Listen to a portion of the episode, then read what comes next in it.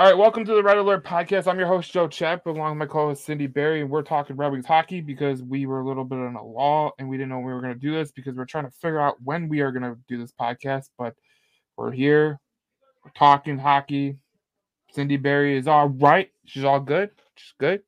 It's all good. I'm trying to keep it all together, you know, because I'm, I'm I got an election coming up in a few weeks, and uh, uh, anybody who runs elections and worked in elections will tell you it's it's insanity. It's like take the postseason in the NHL and multiply it by about five, and it's that's what it's like. It's, it's a it's a stressful time for Cindy, and we're not talk- we're not talking about like stress like um like she's trying to go on a 6-0 and 1 run like the Red Wings have went on this heater that they've been on, but we're talking a little bit of stress like uh, she might lose her hair. So it's all good. Yeah, and God forbid if that happens because I because that that's that's all I got left and it ain't much. But anyway. hey Joe, I'm excited to talk about the Wings, man. Who would have thought that they would have gone on a run like they've gone on? I mean, we talked about it, you know, a, a couple of weeks ago, last time we did the pod, and we talked about the path to 10, right? Uh, Darren McCarty, good friend of mine, good friend of the show. Uh, he talked about the fact that the Wings needed to win, you know, five out of the next, or uh, excuse me, eight out of the next 10. And we were trying to figure out how we can do that. And so um, we, we kind of threw some scenarios out there. They had just won against the LA Kings out in LA. And uh, who would have thought, man? I, who would have thought that the Wings would have beat the biggest sh- shock for me uh, was the Maple Leafs, to be honest with you. Um, I mean, I had them beating the Ducks. They did that, picked up two points. Uh, Edmonton, uh, I had them winning against Edmonton, and I'm going to make the argument, Joe. They did in fact win. They lost, but they they at least got a point out of it. To me, that's a win. And when you're going up against, you know, um, you know, Connor McJesus, you know what I'm saying? So um, that's exactly it. I mean, you know, you take your points, right? So the fact that they picked up a point there, to me, it's a win. But even though it was uh, technically a loss on a tie, uh, then they, you know, they beat the Kings. Kings come here, they win again, pick up another two. I had them losing in Toronto, and uh, I think actually you might have had them winning in Toronto. Um, and and you'd have been right because I had them losing to Toronto, and I had them actually losing to F- the Florida Panthers, and were they on a streak? Um, but it turns out they won both of those. I mean, how, I mean, how much better can it get? I, I, didn't like the fact that the Panthers got a point out of them, but uh, but I'll take those two all day long because it catapulted us right up there uh, you know, up in the standings. So now that we're back in the playoff race. Well, you know, you got to be happy with just getting a point against a team that's won 11 straight, right? The Edmonton Oilers won 11 straight games. Uh, well, now they've won 11 straight games, but they've been on a complete tear. So to get one point against them, and that's like your only blemish on your record, you're right. This is this is a good thing for the Red Wings because look at no one no one here is like, oh, they're gonna go seven, oh, and oh and, and win seven straight. You know, you're going to drop one along the lines, but if you drop a game that you played competitive hockey in, you played a great team. It was a great, you went to overtime with the team that won 11 straight games. You deserve all the credit in the world. All the credit in the world. And Lone in this team deserve a lot of credit because when you look at the way that they've been playing, we're going to talk about it the defensive hockey, the great play that they played it's it's just great to see because this is a team that should have been, you know, I heard I heard Lalonde talking on 97 when the ticket today, and I was I heard him say they played 16 games in 24 days. Insane. So now they're starting to find their stride, and this is the perfect time to find your stride. Oh, absolutely. I mean, in fact, it was really necessary because we were getting to the point where you're coming into that all star break and you've got to make up some ground there because if you still find yourself behind the eight ball, coming in, you know, after that All Star break, you really have a very steep mountain to climb.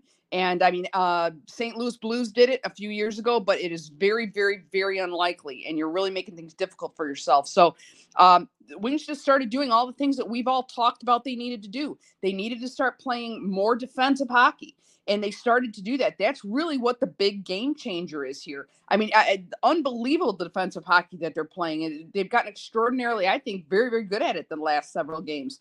Uh, you got situations where, um, you know, you don't have guys taking stupid penalties. You've got them playing better on home ice. Yep. Um, you know what I'm saying? It's it's all those kind of things combined with and what we talk about, Joe, all the time, and I think some people like to gloss it over, but the intangibles, right? The confidence, yeah. the momentum, the culture. Yep. Those things right there are absolutely massive. And a lot of kind of your average or casual fans tend to overlook them or hey they're just looking at the stats and the numbers and they're just looking at the real the technicalities of the game but those three things really do feed into performance every bit as much as making the technical adjustments yeah i think it's it's great to see this team play the way they're playing. I have a couple of stats for you cindy because i know you like stats and facts and you know you and your little political realm that you know sometimes facts are illusions to some people you know? But it's but all about the numbers baby. That's how it is. I was surprised by these stats. I don't know if you're surprised by these stats but you gotta you gotta this is this is what this was surprising to me. So the, the detroit red wings are second least so they're one of the best teams in rebound goals against so they give up the least amount of rebound goals so i you know i know i was talking about the goalie situation and how it yeah. needed to be rectified to be second in the league in rebound goals, that means your, your goalies are getting on pucks and they're not letting them go. I take that that's a very good sign, and it's a good sign for your defense too because that means they're somewhere in the area to help you know clear the net. They are on the offensive side again. On the offensive side, they're fourth in rebound goals for, so they're getting a lot of rebounds and they're scoring. So that means they're in front of the net, in the in front of the opposition's front of the net.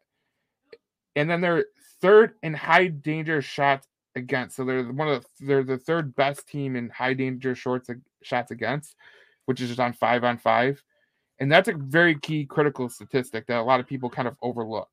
Because when you think about the you think about high danger shots against, you're you're talking about someone having a really good you know, a very good high percentage shot, you know, coming down the wing or coming down the pike. You know, they're they're they're gonna label it in there. And for you to cl- kind of clog up those zones so they're not getting the high danger shots, that tells me a lot. Right. So, you know, one of the other things you mentioned, Joe, and I just want to touch on it is the goaltending, right? Um, you talked a little bit about, you know, they're defending the go- the net better. Uh, let's talk about that goaltending was a huge liability. We knew this, everyone knew it. We've been talking about it since last year. Unfortunately, you know, our starting goaltender Ville Husso gets injured, but what a surprise have we seen in Alex Lyon. Um, and and it's interesting because I, I will go back and give you credit every time, Joe. You said that he was one of those guys to watch. He could be one of the most surprising players was Alex Lyon. Yep. So look at look at what Alex Lyon has been able to show that he can do. He can come up and step up to the plate when he needs to. He just had to be given an opportunity. And then you've got you know Reimer. Reimer has come through in some huge plays, but I think the story is absolutely Alex Lyon. And now that Ville Husso is going to be kind of coming back from injury, and they're going to have to re uh, incorporate him into the lineup my concern here is that what kind of an adjustment is there going to be made? Because if I'm the Red Wings, I'm not sure I want to make any changes right now. Things are going good. Things are things are working well. And if if Lyon is hot, I think they're going to want to keep him in net and then kind of backfill with Reimer. I think you see, you know, here you have your depth goaltender, right? Third down in the depth chart, actually starting more games. And I think why why fix it if it's not broken? Let's stick with what's working. Well, I will say this, Cindy. It's very important to have two goaltenders, even three. So if Husso comes back and he's not playing as many games, and at some point you're gonna need Husso. Eh, that's just the re- that's the reality of the situation. You're gonna need Ville Husso at some point. Do I think you can count on James Reimer? Probably not. But you're gonna need Ville Husso at some times. Now, last year we talked about this at nauseum. The reason Husso struggled at the end of the year is because he played too many games. And this is the biggest part of this whole equation with Alex Lyon because we know that he's a goaltender that has predominantly been a minor leaguer type goalie, but the last two years he's really turned it on and been very spectacular. If you if you want to be honest, and the fact of the matter is this: if Alex Lyon went back into the tank, you can go get Ville Husso as your goalie, and if and if for some for happen chance that Steve Yzerman thinks that there's a deal for a goaltender which a lot of teams need goaltenders in NHL, it's it'll be a lot different. But that's what that's what I think about this whole situation. Well, I'll tell you, if Steve goes shopping for a goaltender and he ends up having to drop one of the ones we got. I, think I think you're probably going to see maybe I think he'd probably like to offload Reimer, uh, but yet Ville Husso might have more trade value. What are your thoughts? I don't see him trading Lyon. I don't see him getting a Lyon to make room for someone else. No, I don't think Lyon's going to go anywhere. And I just think the way he's been playing, you can't risk it with you know the way Husso was playing before his injury, and then James Reimer is an up and down kind of thing. So it's kind of the situation of you would like to not have three goalies on the roster, but you might have three goalies on the roster. Or someone takes a chance, or someone you you drop someone down and they might get claimed. That's the that's the reality of the situation. Because I think if you put any one of these goalies on waivers, I think they're getting picked up in the next day. You know what I'm saying? Because there's a lot of teams in the NHL that need a goaltender right now. And if you drop if you dropped Alex Lyon down, he'll get claimed. If you drop uh, Reimer down, he's probably gonna get claimed you drop Husso down, he's, he's definitely getting claimed. Yeah, yeah. So that's what's the that's the situation that Yzerman has to deal with right now. And to be honest, I think that it's such a good situation for him because I think you can focus on other areas of need because I think the goalie position is as good as it's going to get at this point, you know. Let me let me ask this. Here's something that I'm I'm seeing in a lot of the chat boards and a lot of things online. There's a lot of discussion about the value of um, Patrick Kane. And we talked a little bit about it last week, but it's it just this it's dogging the comments and a lot of these conversations on a lot of the on a lot of the conversation boards. Um, you know, some people saying it's like either they love him and they think, oh yeah, he's been a great asset. It's it's undeniable. You look at the numbers, how many goals and, and points he's put up in the games that he's played. Uh, now he's gotten you know hurt again. Um, but eh, apparently not seriously. But anyway, it's got people talking, and some people are saying, "Oh, we started losing when Al- when uh, Patrick Kane came in." Other people said, "No, look at the numbers. He's producing. It was just the circumstances and so on and so forth." I am going to go on the record, and I I've done it before, but I'm going to double down on this. I not only do I want them to keep Patrick Kane for the balance of this season, I'm really hoping they can lock Patrick Kane down in an extension for at least another two years because I think that's when the Wings are really going to be competitive for the Cup, either next year or the following year. And I think that was always the plan. But to have landed Patrick Kane, now that we got him, I think we got to do, you know, as much as we possibly can within reason to keep him because his value, not only as a producer, but also as a veteran presence, my understanding is he's he's got a lot of uh, again intangibles that are going on on the ice as well as off the ice with regards to the dynamics of the young players and the team. He's very professional. Um, you know, the guy's clearly a pro and he's a producer. So I just think there's all kind of reason to keep Patrick Kane, and uh, I think he might be amenable to staying somewhere. He, he, you know, we talked about this before, and I actually had a conversation with a former coach who disagrees with me, by the way. He thinks Patrick Kane's going to go where the money is. At the end of the day, it's a business, Cindy. Don't you know that? I'm saying, you know what? I'm I'm in my business too, and I've been in it a long time, kind of like Patrick Kane. the Patrick Kane of politics. Wouldn't that be something? I don't claim to be, but why not? And um, you know, the, the reality is you have the luxury of choosing where you want to work and who you want to work with. And I don't think it's any different in hockey than it is in any other industry or, you know, whatever. I think we can get Patrick Kane. I think we should. What say you, Mr. Chap?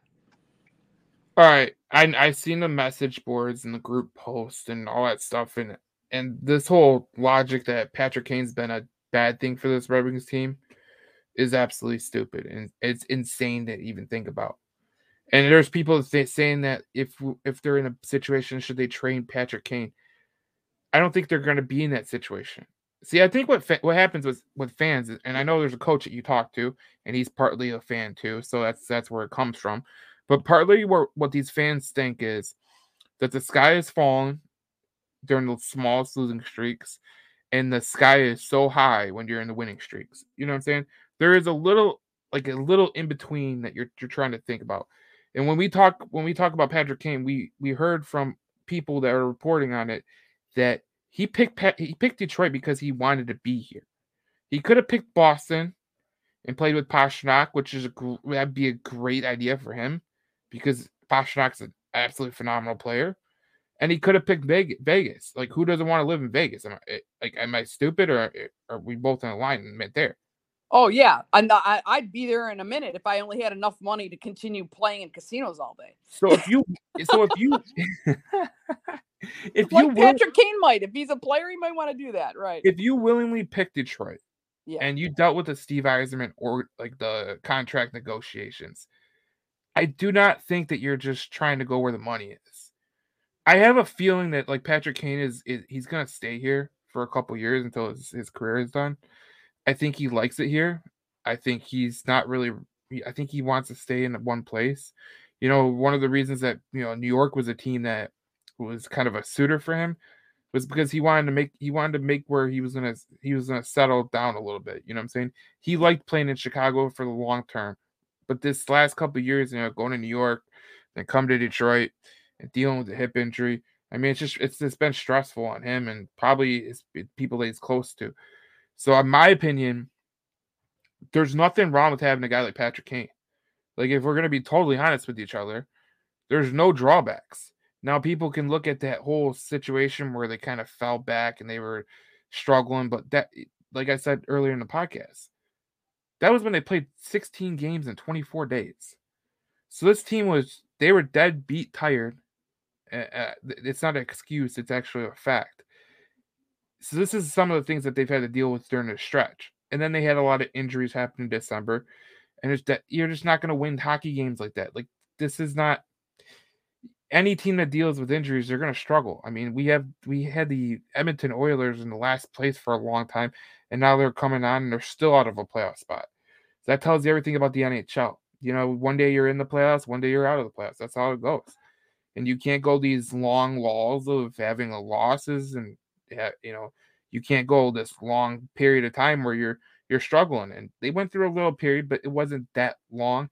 They made some made some considerable wins, and then you know you get to January and they're they're six zero oh and one. So there's nothing more you can ask for. And obviously Patrick Kane's dealing with an injury right now, but he should be back and it's not serious. That's what Coach Lalonde said. So I just look at this team and I go, there's so much potential for this team because they actually have you know some pieces that they could use and they're a little bit they they're a high scoring team which is going to help you out tremendously when you get to the end of the the season because usually it's just outscoring your your opposition. That's how that's how it is. And all the people are that are backtracking for this whole Patrick Kane is it has been bad for the Red Wings. Just think about like this. Cindy you know this more than anybody in, in, in out there. When you bring in someone who is as successful as Patrick Kane, does it not, or does it, or does it help you out a ton, knowing you can ask him for advice, you can ask him what he would do, you can ask him what it's like to play in a playoff game, you know, in, in a game seven. He knows. He's one of the guys. So that's that's why it's a huge deal. Oh heck yeah, absolutely. I mean the the the knowledge of the game and the experience you know it's been said many times there's no you know a substitute for experience and, and it's true uh, you can only learn so much from a book uh, you can only learn so much from you know your your your time doing what you do uh, until you come across you know just more environments more circumstances as you pointed out and so i think patrick kane brings that in spades and you know in addition to the fact that the guy is still producing look at his production it's just amazing and so he brings value on so many levels and i'll say this too i think one of the other things that may be getting discussed not that i know i'm just suggesting one of the things that could be getting discussed in his appeal uh, the appeal of detroit it's very possible that patrick kane has uh, that they're having conversations about a post career career um, in in management or or in the front office or something like that where you know Patrick Kane can have a, you know a career after his hockey career is over since he's coming to the sunset of his career anyway.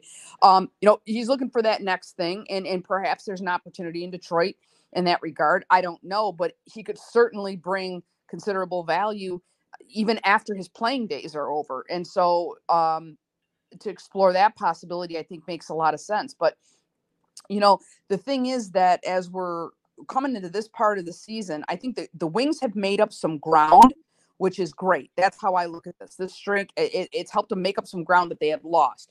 But I think we also have to look forward to say, is this sustainable? Is it sustainable? Eh, you know, I don't want, here's what we end up hearing, right, Joe? That all of these, again, casual fans or just fair weather fans or whatever, as soon as the Wings go on a little bit of a skid or maybe they lose a game, hey, they got to come up against Carolina tomorrow. That could be a very, very tough game. They got to come up against Tampa Bay.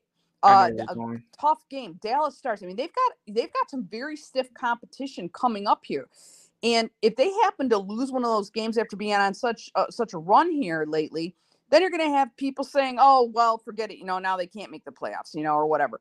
Um, the sustainability, they're going to lose sooner or later. Mm-hmm. But it's how well they rebound. If they lose a game here or two, let's see how they rebound. What what is going to concern me is as we come, you know, into the um, All Star break, that we at least keep in a positive territory. Uh, yep. Lose one or two, that's okay. If you go walk away with a your your 12 game um, record being, you know, 10 and 2, I'm good with that. And everybody else should be too. So I you know, I just don't want those out there to start losing the face and they start talking all this nonsense as soon as one thing goes wrong. That could be an outlier and that happens. You're going to have those days. Not everything's going to be perfect. Nobody can maintain a perfect record by any stretch. But we just need to it needs to be perfect enough, perfectly imperfect enough to just get us into the into the playoffs and then it's a whole nother story.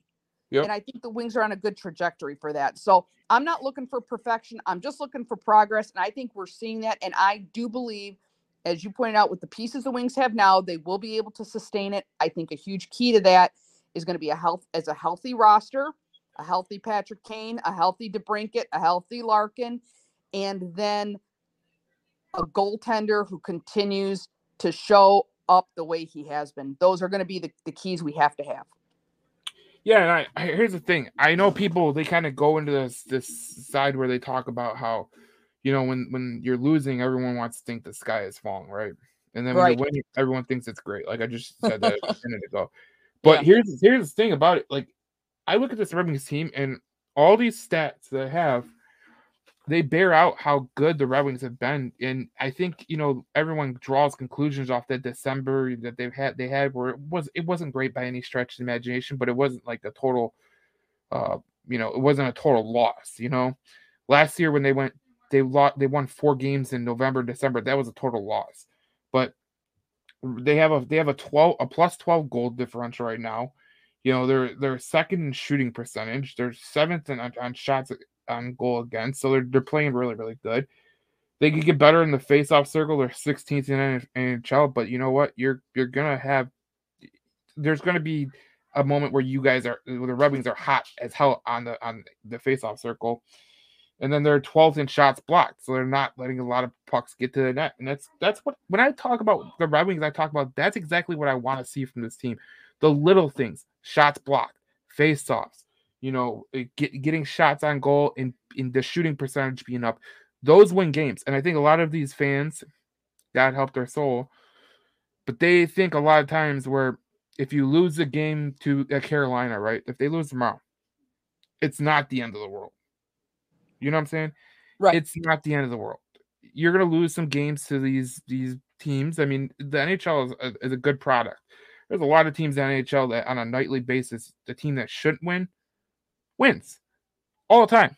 And if you follow the and if you follow the betting trends, I mean, it, it's all over the place. Like the puck lines and the spreads and the whole over and under is like it's it's a you betting on NHL is like putting your money in a meat grinder if you do if you do like a parlay. Like it just it it's how it is. So like you know one minute you know just think about it like this, Cindy. The last four games, if you pick the Red Wings to win three oh, the three w- wins that they've had, plus the puck line against the Edmonton Oilers. Do you know how much you could have made? You're gonna make me sick now that I didn't bet this. Go ahead. Four fifty off a ten dollar bet. Wow, That's a hell of a return. So that tells you how kind of topsy turvy this league is because even the betting markets, if you ever look at it, they don't even know what to think. There's sometimes where they, they have plus odds on a team that you're like, how the hell are they plus odds? And then next thing you know, yeah, they win. And it's like the NHL is crazy this year. It's it's literally nuts. But you have teams like the Canadiens doing good at times and the Blackhawks, you know, they can't score. And there's it's Buffalo and Ottawa at the bottom of the division right now. It's wild. So like these people like to be in a position the Red are in right now compared to what they were last year, it's a hell oh, of a it's, it's, a, it's a hell of a difference. Yeah. And just think if you're Toronto and you're below Detroit right now, let's think how you feel. I mean, the Red are not a finished product by any stretch of the imagination. So, I mean, at this point in time, like if you're a Red fan, you're playing with house money. You know, you're gonna have a shot to make the playoffs, and I think that they will make the playoffs in the end. That's my my take. I think they're gonna squeak in. I do. Um, my I got some concern about so long. You know, it's it's got the asterisk by it, right? If we can stay healthy, because really, you get an, a significant injury to any a couple of those key players, and and it changes the whole, you know, the whole landscape changes. So well, asterisk, got to stay healthy. I tell us about everything. Like if you if you succumb to injuries, like like you just said, like if you have a couple injuries that are pretty huge, like Larkin misses a few weeks, or uh, DeBrincat misses a month, then yeah, you're gonna struggle. You know, you're gonna struggle. It's, well, it's that's just... the other thing, Joe. You know, I'm hoping that we're banking some of these wins that I, that are unexpected eh, to kind of hedge our bets against that kind of thing happening.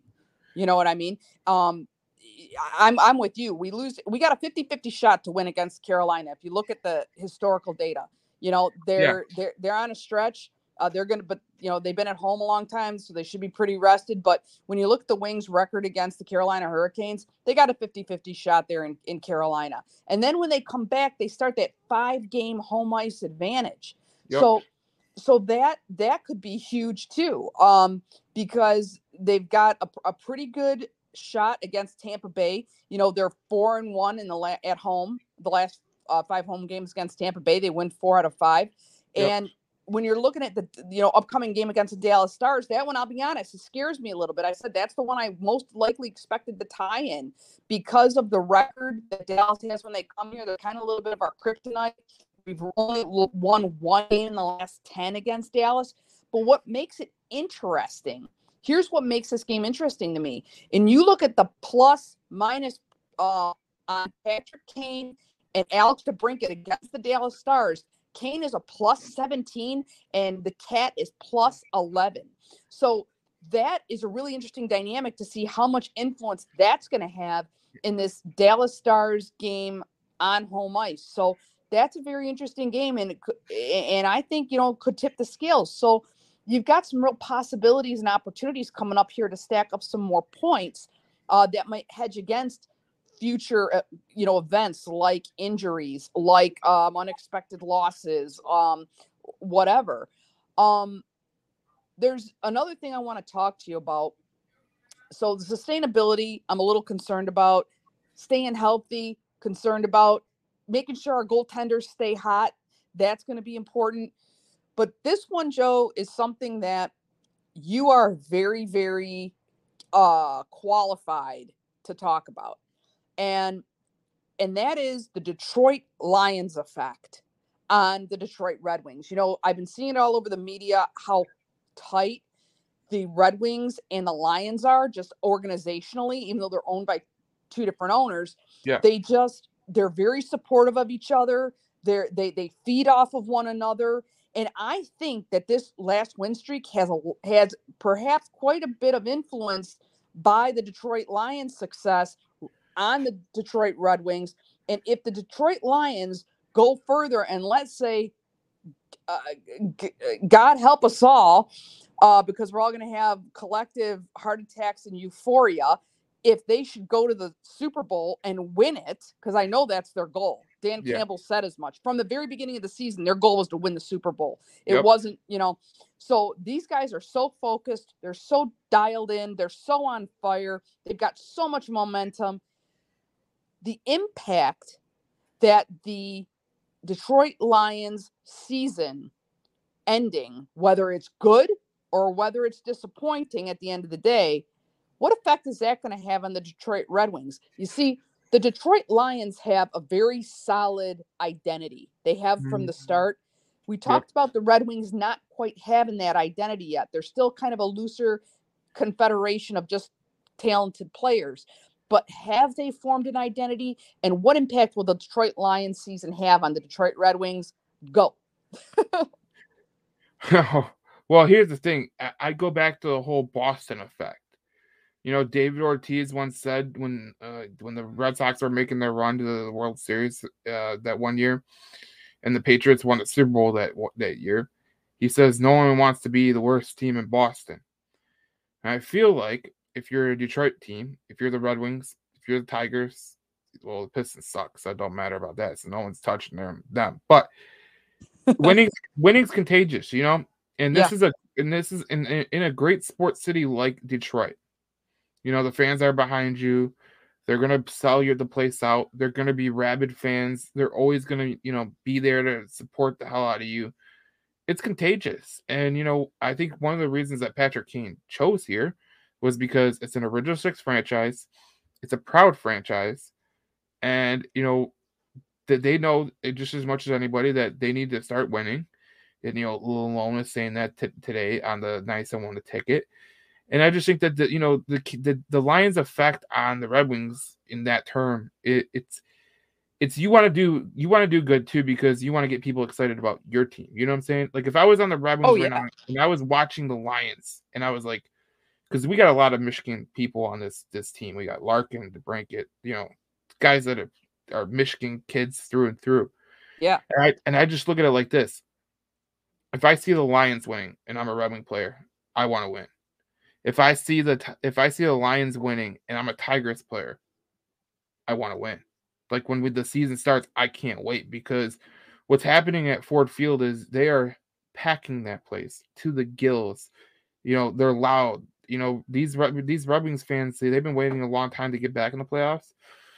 And same with the Tigers fans. They've been doing the same thing. So yeah, it does have an effect on you because if you're a competitive person, and you're thinking about how is how you know how are we gonna you know keep this going and you know let's let's transfer the energy when the football season ends to hockey the perfect it's the perfect that's what you want to do because these fans are going to gravitate towards you because you know you're one of the you're one of the best teams in the city like you you are if you're a Red player you're really you're you're literally the only show in town after football, football ends so people are going to gravitate towards you anyways. And the way that you keep them there is by winning and going to the playoffs.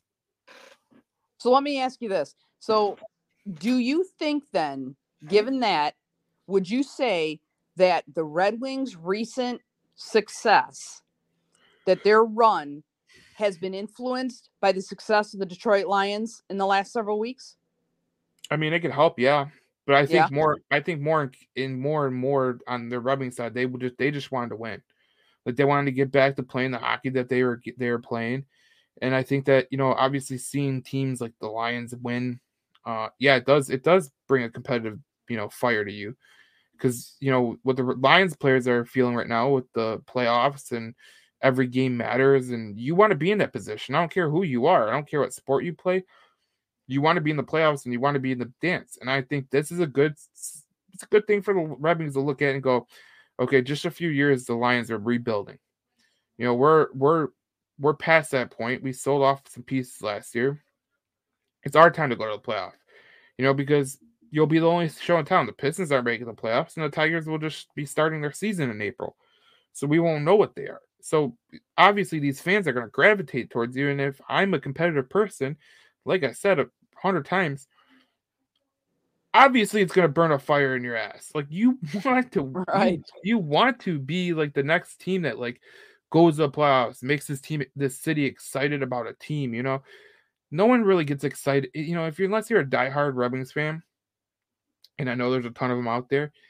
But unless you're a diehard Red Wings fan, there's a lot of people that they like say, "Wake me up at the playoffs." Well, the past couple years there haven't hasn't been a playoff, so you know, the Red Wings are they, they want to get back there. Like that's just the reality. And once you get in the NHL playoffs, it's like the NFL playoffs. You have all the shot in the world. Like there is no there's no team that's like, oh, they're definitely going to the Stanley Cup final. You know what I'm saying? No one said that about the Florida Panthers last year. I could tell you that for damn certain. That's right.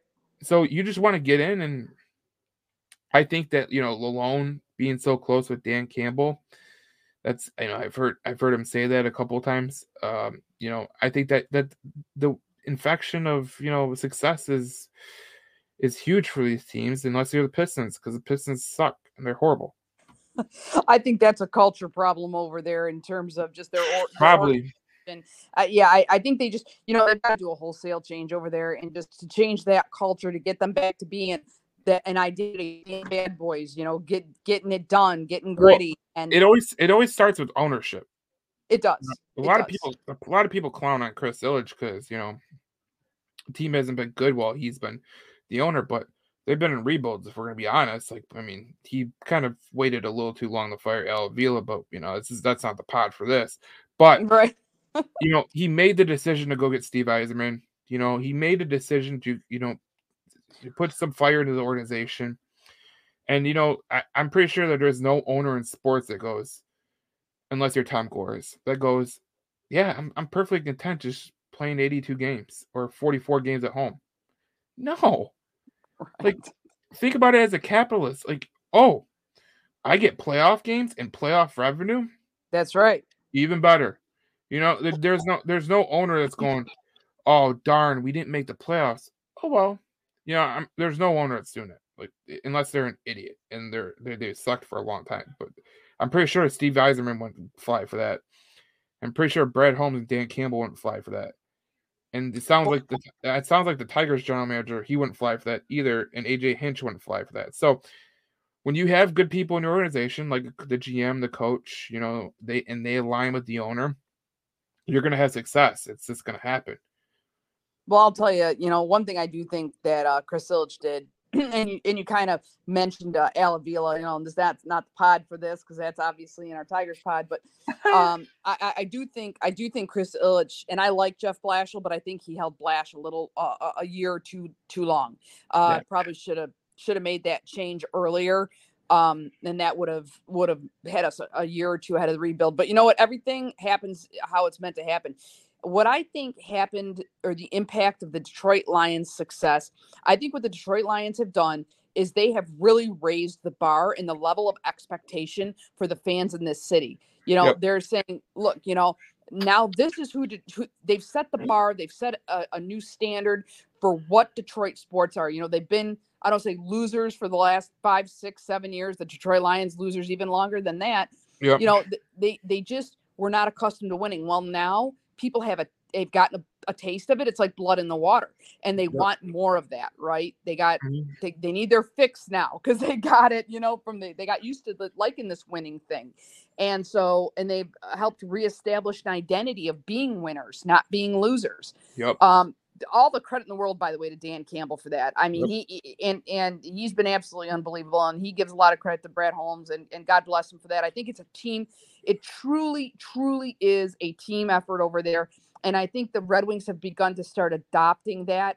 I, am just, I just don't think it's we're quite seeing it yet, but I do think they are making those internal changes, and they are responding to this heightened level of expectation, and that's what I expect to see as we continue forward. You know, Alex Lyon yesterday, uh, post game interview, eh, had something very, very wise to say, and I and I give him a lot of credit for saying this.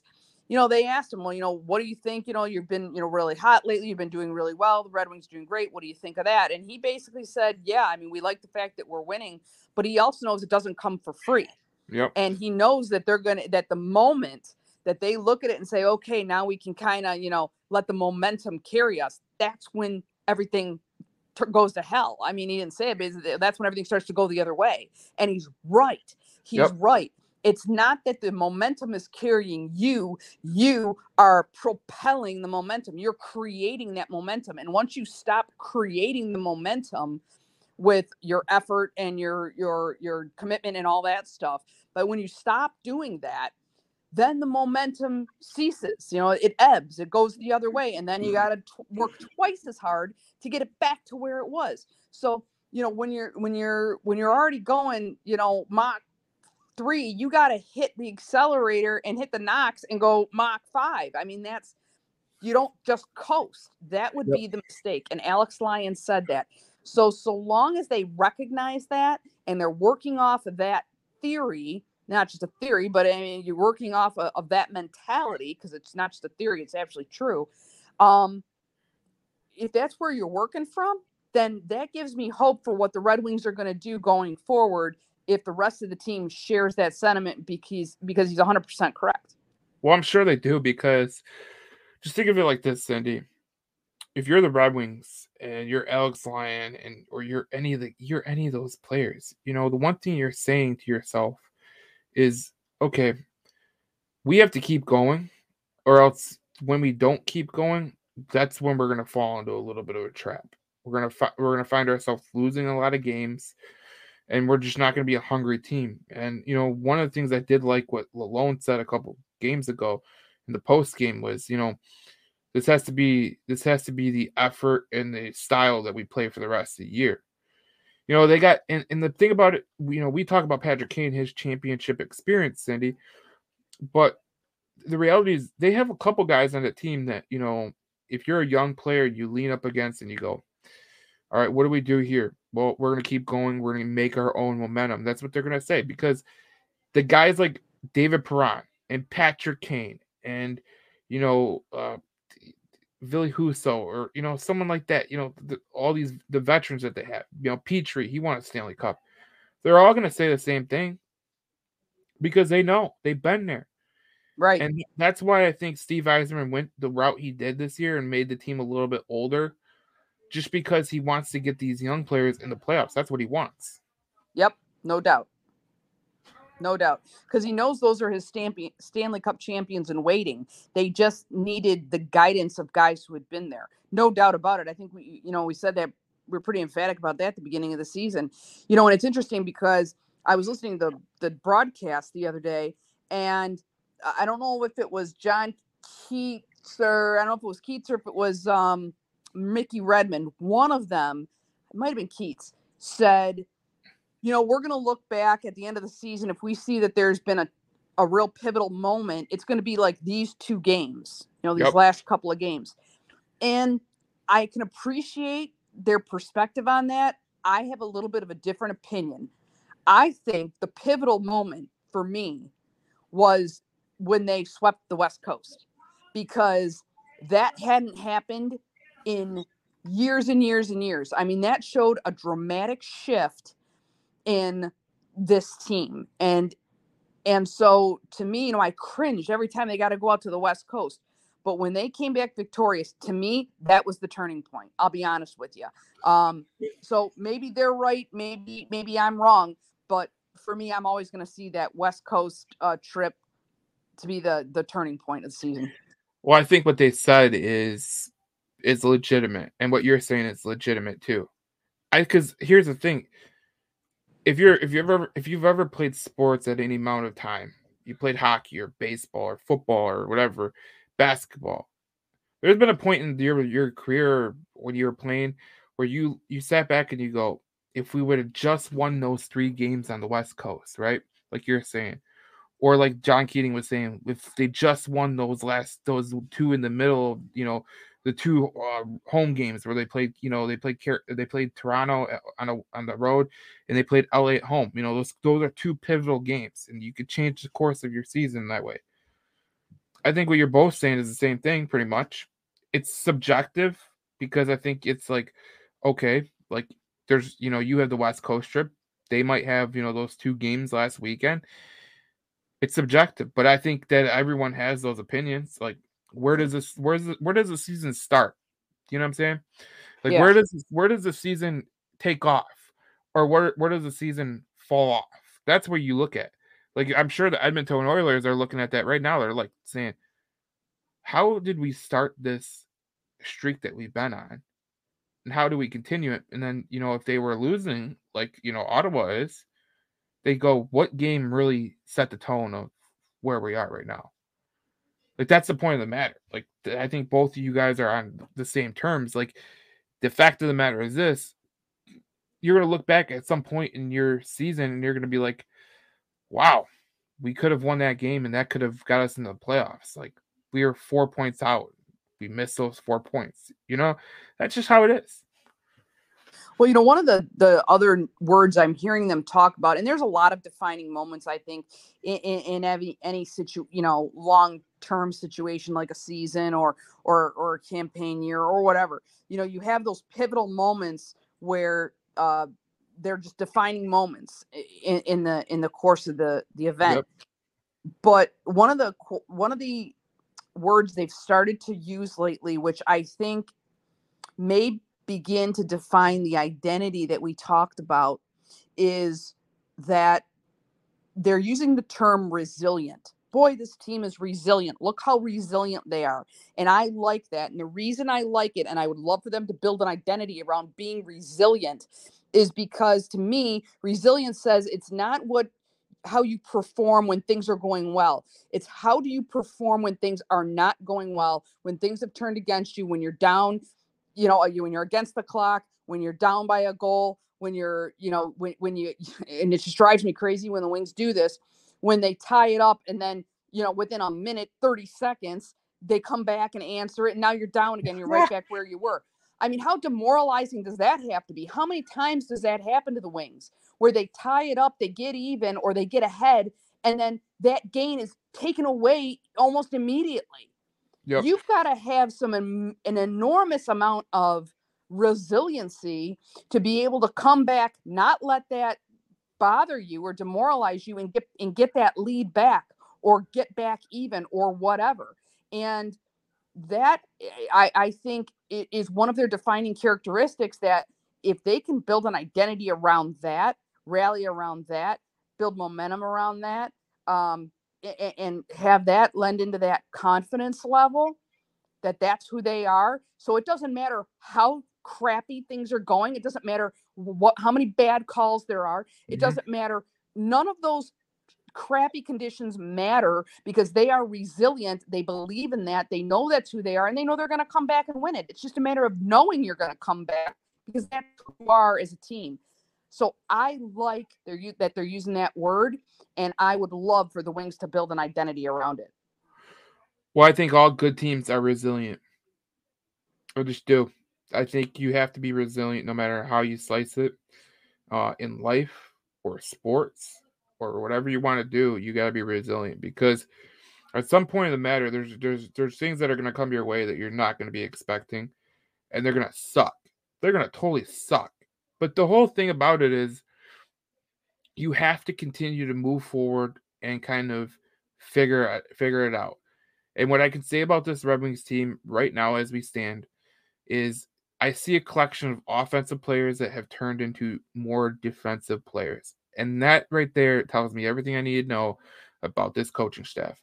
Because I see guys like Daniel Sprong be more active on the defensive side. I see guys like Lucas Raymond being more active on the defensive side, DeBrincat being more active on the defensive side.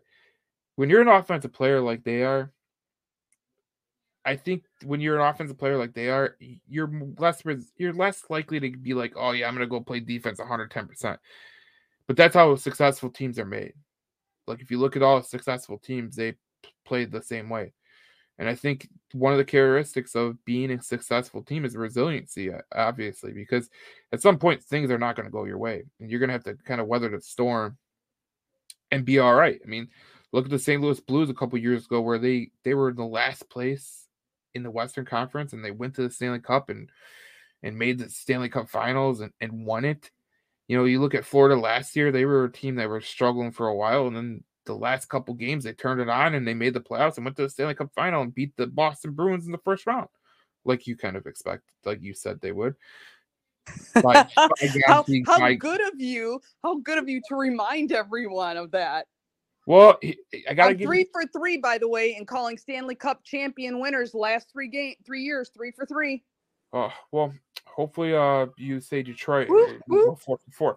Now, I, I, do th- I do think what the Red Wings are doing, they're, they're resilient as hell. Um, you know, some of it's to their own detriment. You know, sometimes they do it to themselves, but they do come back with they do come back, and that's that's a credit to coaching, man. Like this team would have never done it if they were under Jeff Blashill. I mean, that's just the reality of the situation. And there's a lot of coaches in the league that can't get that fire out of these guys. You know, they can't get fired on their own team. So look, I look at it like this, Cindy. They're a resilient bunch. They've had a good they've had a good stretch here lately, but I think they're I think they're heading the bigger and better things. That's my opinion. I think you're right. I think they are heading not only toward a playoff spot this year, this season, but I think that you're going to start to see the Yzer plan coming together and you're going to see you know repetitive years where they're making the playoffs until they finally do solidify a legacy as champions. And so that's what i see coming. Uh, now like i said my friends who are not such fans of the Yzer plan um, uh, would would argue that with me but we'll we'll see where it lands. But that's where i see it going it's certainly trending that way um, you know what i call people who aren't fans of the Yzer plan what? They're dopes. well, here's what they think. They think that if Steve Yzerman's plan was working, that it should have that he's basically three years behind. And um, you know, he should have they they should have been in this position three years ago. I'm saying this, I think he had a lot of factors out of his control. Um, oh you know, and he had a lot of factors that, you know, hey, I'm not saying the guy didn't maybe make mistakes. We don't even know what they are. Maybe he passed on some opportunities he could have taken. I don't know. But overall, he knows where he's going. He's got the vision of what he wants. And if it's taking longer, sometimes it takes longer. I've been working on one of the going to be one of the best selling hockey novels in the history of hockey novels for five years. You know what I said on Darren McCarty's show four years ago, Joe, or five, five years ago when I was about six months into it? He said, Cindy, about how long do you think it's going to be before we're going to see this great hockey novel that's just brilliant coming? And I said, I think it's going to be about a year. I was wrong. I was off by three and a half years. So, so, um, you know, even the best laid plans and and even some of the most committed, um, most you know, highly skilled people, and I'm not saying all that, but the point is uh, sometimes things happen that life gets yep. in the way or you know circumstances get in the way you can't control. And so i think really that's what steve Yzerman is fighting against. He had to deal with covid he had to deal with personnel changes he couldn't control he had contracts and um, other restrictions that he had he could do nothing about. So I, I i i don't really i don't really take that I, I don't think that it would have been reasonable. And I don't think it was expected for Steve Yzerman to have this uh, to have this kind of season th- three years ago. I I really don't see how he could have done it, but it doesn't matter. We're here now. So what difference does it make if it took him three more years? Well, I look at it like this. I think a lot of people they gloss over the fact that there was COVID, which had a huge hamper on the hockey like industry if you go ask the general managers how big COVID was in terms of these AHL players' development, the juniors' development, you know, the only league that was playing was the Swedish Elite Hockey League. I mean, it, that's all part of it. Then you had the expansion draft where, you know, Seattle was coming in. You had to protect players. And the reason you couldn't bring up a guy like Seider earlier or Raymond earlier or someone that you wanted to bring up is because you wanted to protect them at all costs and you only had certain spots to protect. That's what I'm that's that's kind of the main dish. And I think a lot of people over they overlooked that. And then, you know, there's this whole fallacy that these these these stupid old head hockey people talk about. And it's it's like it's so stupid it, it just doesn't make any sense.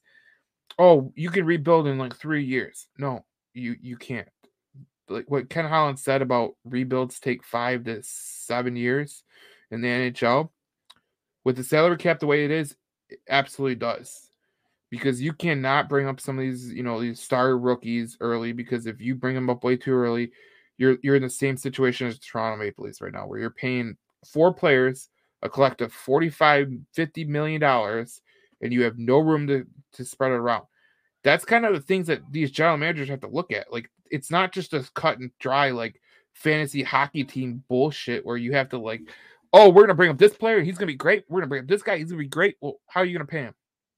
Because I can tell you right now, the one thing that's screwing the NHL over right now is the salary cap. Salary cap is killing this league. It should actually be like abolished, the whole salary cap situation. And I don't care if these little these little pet teams want to talk about how, oh, we can't afford to pay, we can't afford to be as good as the the the high the higher you know, the higher you know salary teams like if it was the Red Wings or the Rangers or the Bruins. Well, then sell your team, get the hell out. Right. Move your team if you're not in a market that's making money. I agree with you. I never understood that. You know, they tried to use that argument, you know, with the New York Yankees back in the day, and they say, oh, well, look at the New York Yankees. They've got the market, they've got this or that. And that's why they can afford to buy their team. They often said, oh, I don't like George Steinbrenner because he buys his team every year. Well, you know what? That's one of the factors you got to work around now, doesn't it? Because it doesn't that doesn't mean just because you bought talented players. We've talked about it ad nauseum. All the intangibles, all the other impacts that create a championship team. You don't have to have the best players. You got to have the right players. Every good coach has said that.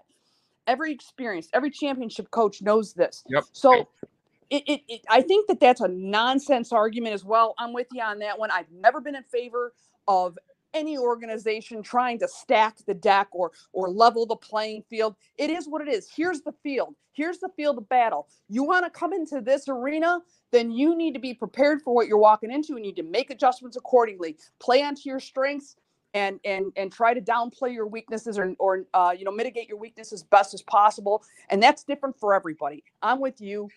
You're not if, if you don't think it's fair, get the hell out, move your team, or do something else.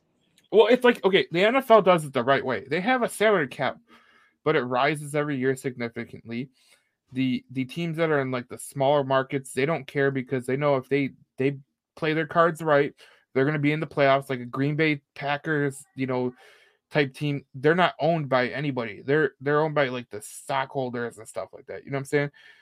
And they pay players, and they're always good because why? Because they make the right roster decisions. And you know, I think it was six years straight that in the NHL, the team that spent the most in free agency didn't make the playoffs. I think it's 10 years straight that a team that spent the most in the NFL didn't make the playoffs. Like that's just that's wow factor that that just goes to show you you can't just buy talent like that's not the way it works. It's it, it's literally goes against everything that you hear from anybody who has ever played the game.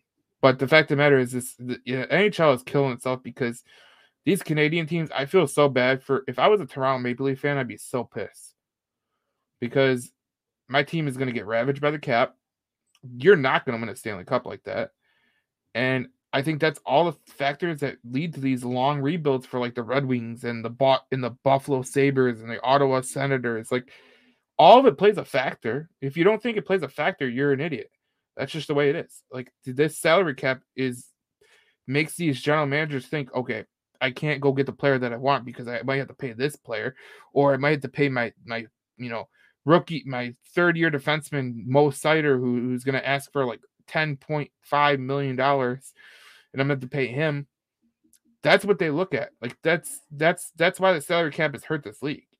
It just has.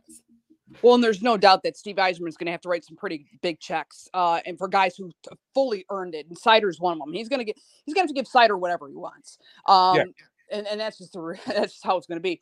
But there's a lot of factors that go into creating a winning team. The biggest thing is culture. The second yep. thing, yeah, you know, biggest thing's culture. Then you got identity, and um, and, and then you got to hope for a little bit of luck and, and and a ton of momentum. Confidence leads into that, and all that kind of stuff. So there's a whole lot of things that go into a championship team, and I think we're seeing the Red Wings start to demonstrate a lot of those elements. We just got to hope it keeps going, Joe.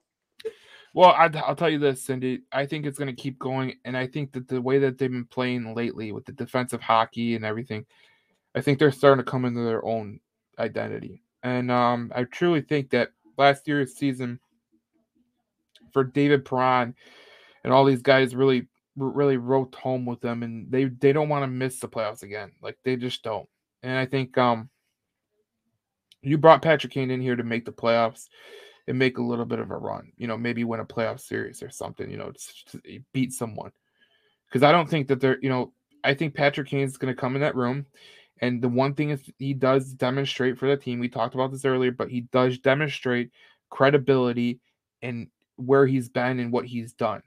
And I think these young players like Lucas Raymond and you know Larkin and we obviously know DeBrincat was there with Kane, but like all these young players are going to look to him. You know, and then all these players are going to look at Jeff Petry, and all these players are going to look at David Perron. It's that's just the way it goes. So that's that's a good that's a good thing that grow in that locker room. These guys ain't playing, that's for sure. They came here to do business. They're serious and uh, they're heroes to a lot of these young players. They they watch them growing up, and they probably have to pinch themselves standing in the locker room, you know, in, in their stall next to the guy. You know, they can't believe that they're sitting standing next to Patrick Kane or Alex DeBrink or David Perron or whatever. And um, no doubt that has an impact. And Joe, I'm hoping the next time we talk, we got four out of the next five wins under our belt. Yeah, well, the next four games are going to be tough, Cindy. Uh, when you look at the schedule, I mean, uh, you got the Hurricanes tomorrow. It's going to be tough. You're on the road, but then you got the Lightning and uh, Red Wings, which it's interesting because – the last time that an NFL playoff team and an NHL team had played the same team from the same city had been back in like 1963. Yeah, isn't that nuts? We didn't even talk about the coincidence there is extraordinary. They're playing 1963. that is the, the same city at home, same day. Yep or the same weekend or whatever. Or weekend. Yeah, yeah. same weekend. Yeah. One so, Saturday, one Sunday. So so uh, I look at that and I go, man, that's crazy because that hasn't happened since 1963. I think it was the I think it was the Patriots and the Brew Patriots and the Bruins that had that happen to them. And I'm forgetting the games on the surface, but they got the Lightning and then they got the Stars. Like you you talked about the Stars. I'm pretty sure we'll maybe do a podcast next Wednesday, so we'll talk about those three games in conjunction. But when you look at these um, these last six games, you know, up until the last of January. There's some winnable games for the Red Wings. Obviously, we talked about they're going to be on the home at the homestead, so that's going to help them out. But you know what, Cindy, this is a good chance for the Red Wings to kind of go on this little bit of a run and make some hay with what they're doing because they've been playing hockey the right way, and that's all you could say. That's it. Def- defense, defense, defense. Just keep playing defensive hockey. Keep playing defensive hockey. Keep the pressure on offensively, and and and just mind your net, and that's it. I mean, it sounds simple, but but that's all it's going to take. They just have to keep doing what they're doing. Yeah, and I'll, I'll say another thing before we head out and uh, end the podcast. Um, I think that having Husso back and he, him not playing as many games as he played last year is going to pay dividends at the end of the year. I'll guarantee you something. I think that by the end of the year, Husso takes the number one goalie spot, and I think he goes on a heater because you know I know as a goaltender, if you if you play less games, you are going to be more energized to play. And some of these goaltenders have played 60, 50 games, and you're probably going to play what 30 or 40. You're going to have 20 games on them that you didn't get wore out. So I, down the stretch, looked as that as a factor. Well, that'll be great timing, and I hope you're right because that's when they're going to need him. They're going to need some some fresh, um, you know, fresh limbs and fresh eyes in net, uh, especially if they're they're really you know riding Lyon pretty heavily, uh, relying on him. They're going to need that. So I hope yep. you're right. All right. So that's the end of the Red, Red Alert podcast. We'll see you guys next week. Thank you for listening. Um, we didn't go live on Facebook because, well, I don't think neither one of us was feeling going live on Facebook today. Um, it's all good. We, we we're, we're we're we're people of mystery today, Joe. We're being very mysterious. It's it's a lot of uh, vocal talent today as opposed to to visual. Yeah, well, sometimes that's, that's good. That's sometimes that's good, but uh, we'll go back to that, you know, soon. But uh, Heck the, yeah. fact that, the fact of the matter is this: the Red Wings have played really, really freaking good, and we had to get a podcast in because this team is playing outstanding. You bet. All right, Cindy. Well, see you guys, everyone. Uh, we'll see you in the next podcast. We talk more Red Wings hockey and Red Alert, a Detroit Red Wings podcast. See you then.